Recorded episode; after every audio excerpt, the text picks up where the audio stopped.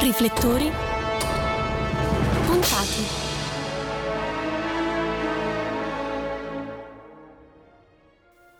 New York. La polizia riceve una chiamata di emergenza. C'è una rissa in una pizzeria.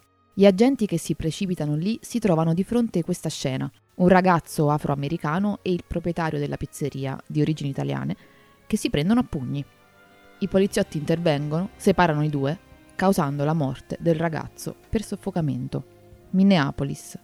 Un uomo afroamericano va a comprare le sigarette. Lo accusano di aver usato banconote false. Interviene la polizia. L'uomo muore per soffocamento. Una di queste due storie non è realmente accaduta. Una di queste due storie è la trama di un film firmato da Spike Lee. Ma quale delle due è meno verosimile? Difficile da dire. Siamo di fronte ad uno dei casi in cui i film sono lo specchio della realtà, crudeli e spietati, come soltanto la verità può essere.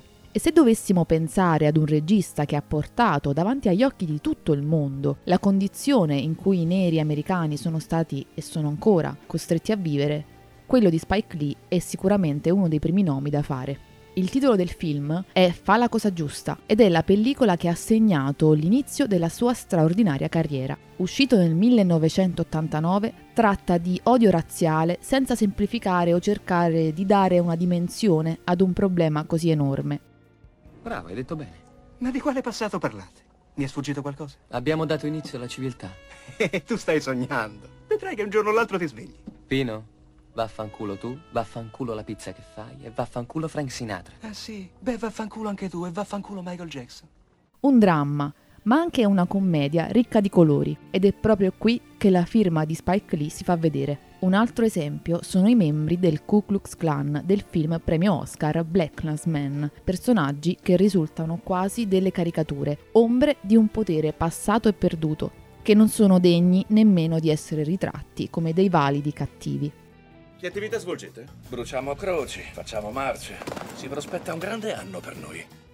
Il tema dell'integrazione razziale e della condizione della comunità afroamericana torna quasi ciclicamente nelle opere del regista di Atlanta. Nel 2020 è uscito The Five Bloods, come fratelli, in cui vediamo cinque veterani della guerra del Vietnam uniti da un legame profondissimo, decidere di tornare nei luoghi in cui hanno vissuto orrori per chiudere i conti con il proprio passato. Soldati afroamericani al centro della scena, non personaggi di contorno messi lì per dare una parvenza di inclusione. Soldati che sono stati mandati in Vietnam dallo stesso paese che non ha mai provato a sanare i conflitti razziali all'interno dei suoi confini.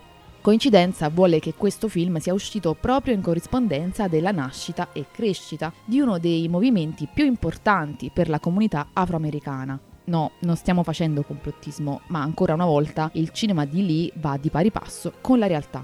Cinico e irriverente fino ad essere provocatorio, Spike Lee dimostra sempre di essere un ottimo conoscitore dei temi che affronta nei suoi film e di essere molto attento alla politica e ai movimenti per la lotta ai diritti. Non c'è esempio migliore del suo film Malcolm X. Uscito nel 1992, è un ritratto, o meglio il ritratto, del politico, leader e attivista afroamericano. Interpretato da un ottimo Denzel Washington, sembra che il regista elevi Malcolm X a mito o guida infallibile, mentre descrive con precisione e trasparenza emotiva le difficoltà e le sofferenze della comunità nera causate dall'emarginazione razziale. Biografia di un mito. Voi non siete americani, non siete arrivati qui a bordo del Mayflower, ci siete arrivati con le navi negriere. Ma nonostante il tema dell'integrazione del razzismo sia centrale nel cinema di Spike Lee, non mancano pellicole che se ne discostano completamente, a riprova delle capacità del regista di affrontare qualsiasi tematica. Esempio lampante è La venticinquesima ora, tratto dall'omonimo romanzo di David Benioff. In questa pellicola, che è considerata un capolavoro di regia, la storia è incentrata su un pusher che ha 24 ore di tempo per mettere in ordine la sua vita prima di finire in carcere. Come trascorrerà queste ore non ve lo diremo ovviamente, ma magari nelle vostre prossime 24 ore riuscirete a dedicare un po' di tempo ad uno dei film del regista di Atlanta. Sono David Duke. Il mago del Ku Klux Klan, quel David Duke. Dio! A quanto pare. Che posso fare per lei? Beh, visto che me l'ha chiesto, io odio i neri.